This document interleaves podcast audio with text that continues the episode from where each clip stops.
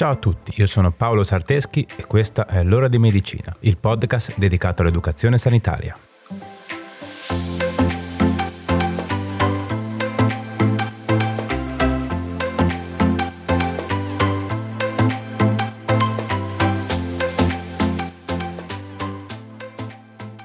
Ciao a tutti e bentornati. In questa puntata del vostro podcast preferito dedicato all'educazione sanitaria parliamo di una malattia rara, potenzialmente fatale, che colpisce quasi esclusivamente i bambini. Di cosa stiamo parlando? Beh, la sindrome di Reye. Conoscete già questa patologia? In ogni caso, oggi cerchiamo insieme di capire meglio di cosa si tratta. Quindi pronti? Dai, cominciamo. La sindrome di Reye è caratterizzata dallo sviluppo di una degenerazione grassa del fegato, chiamata steatosi, che evolve molto velocemente verso l'insufficienza epatica, ovvero una grave compromissione della funzione del fegato.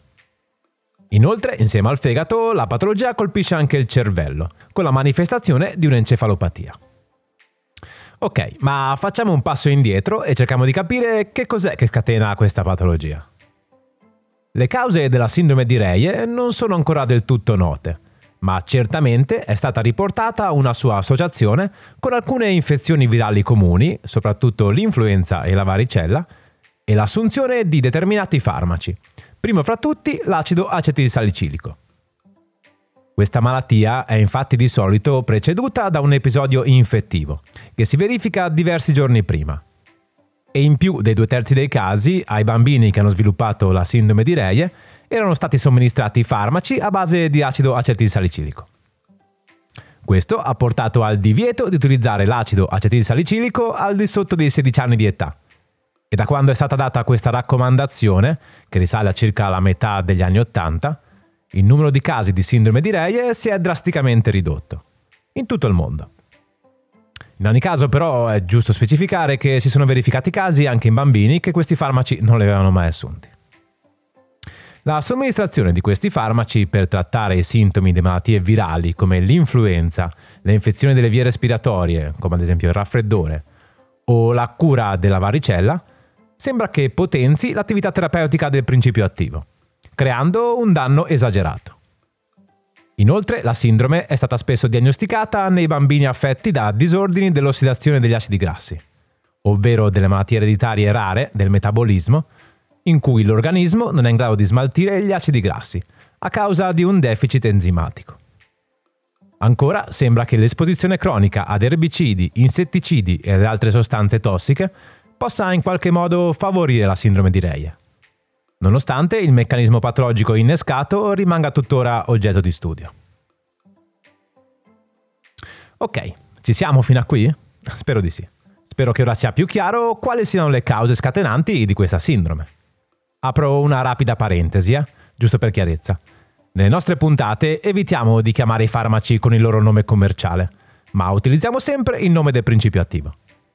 Questo per una questione di correttezza, in quanto il nome commerciale di un farmaco è legato all'azienda che lo produce e che per prima ha commercializzato il principio attivo per quei determinati effetti terapeutici. Non utilizzare il nome commerciale ci sembrava il giusto modo per evitare di fare pubblicità ad una determinata azienda rispetto a un'altra. Il nostro podcast attualmente non ha sponsor, è portato avanti con i nostri individui contributi. E con i nostri intendo di me Paolo e della mia collega Brenda.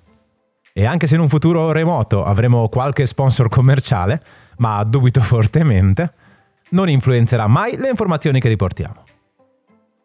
Ok, ma tutto questo pippone per dirvi che nel caso che giustamente non abbiate chiaro quali siano i farmaci che contengono l'acido acetilsalicilico e derivati, i quali non devono essere somministrati ai bambini sotto i 12 anni d'età, salvo diversa indicazione del vostro medico, ne citiamo i più famosi nomi commerciali, prodotti da diverse cause farmaceutiche, e sono l'aspirina, il Vivin, la Ciacet, l'Alcaeffer, l'aspirinetta, l'Instatal, la salicina, la cardioaspirin, la Scriptin e il Flectadol. Ok, rapida carrellata, ma non esaustiva ovviamente. Comunque, tutti questi farmaci non devono essere somministrati ai bambini sotto i 12 anni di età. E comunque è sempre ben specificato anche nel foglietto illustrativo del farmaco. Ok, bene. Detto questo, direi che possiamo continuare. Vediamo ora nello specifico come si manifesta e quindi quali sono i principali sintomi di questa patologia. Come abbiamo già visto, i sintomi della sindrome di Reie compaiono di solito nei 3-7 giorni successivi ad un'infezione, di solito virale e delle vie respiratorie superiori o del tratto gastrointestinale. Il sintomo che si verifica più frequentemente all'inizio è il vomito, in grande quantità e difficile da frenare, che porta ad una rapida disidratazione. In seguito compaiono i sintomi del progressivo coinvolgimento del sistema nervoso, quindi letargia, stato confusionale, convulsioni, fino al coma. Gli esami di laboratorio evidenzieranno alterazioni come l'aumento degli enzimi del fegato, transaminasi e bilirubina, la perdita della capacità del fegato di sintetizzare importanti proteine, come i fattori della coagulazione e l'albumina, e la perdita di alcune sue funzioni. Possono anche comparire disturbi della coagulazione, come emorragie e aumento dei livelli di ammonio. Abbiamo dedicato un'intera puntata all'ammonio, ve la ricordate? Che è una sostanza di scarto del nostro metabolismo, che è tossica per il sistema nervoso centrale. Se ve la siete persa, andate a recuperarvela. Sebbene le probabilità che la sindrome di Reye si manifesti nell'adulto siano molto rare, sono comunque stati documentati alcuni casi.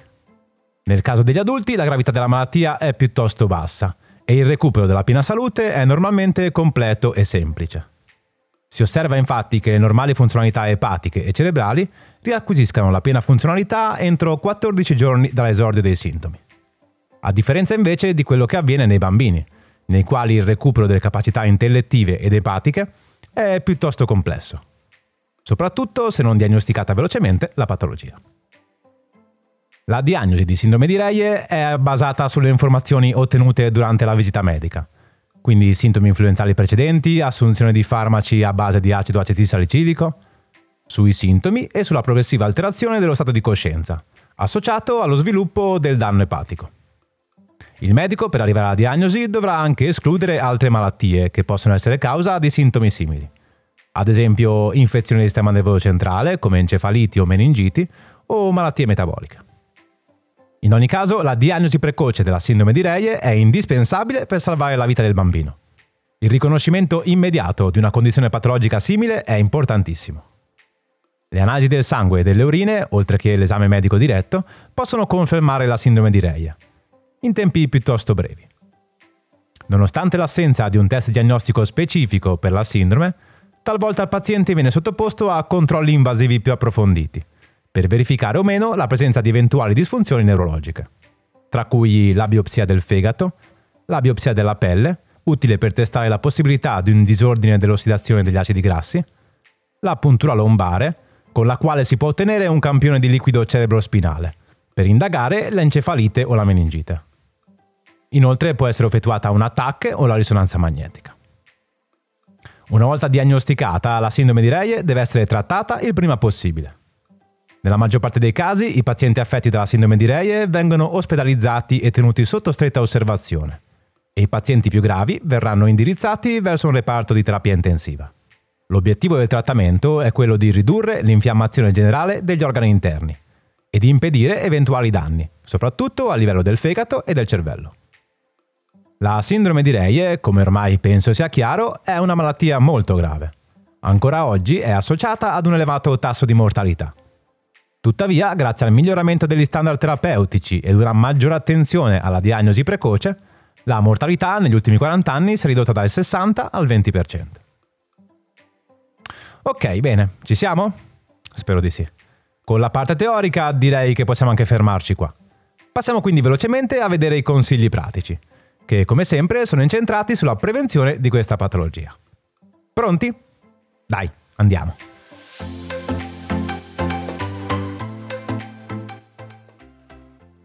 1. L'unico metodo preventivo studiato ed accertato per la sindrome di Reie è quello di non utilizzare farmaci contenenti acido acetilsalicilico in età pediatrica. Penso che arrivati a questo punto della puntata questa cosa ormai sia ben chiara, no? 2.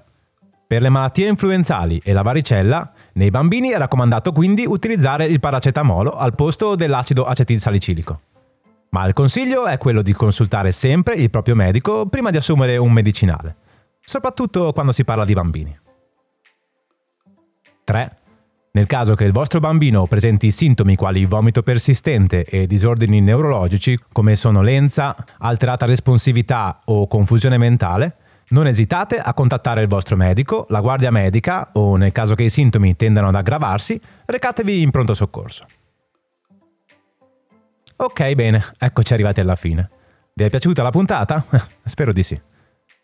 Prima di salutarci, come sempre, fatemi ringraziare la mia collega e amica Brenda Rebecchi che porta avanti con me questo progetto. Ovviamente grazie anche a te che sei arrivato ad ascoltarmi fino a qui. Condividi questa puntata con chi pensi che possa essere interessato. Facci crescere il più possibile. Va bene dai, direi che ora è veramente tutto. Ci vediamo sui social e ci sentiamo venerdì prossimo con un'altra puntata. Ciao!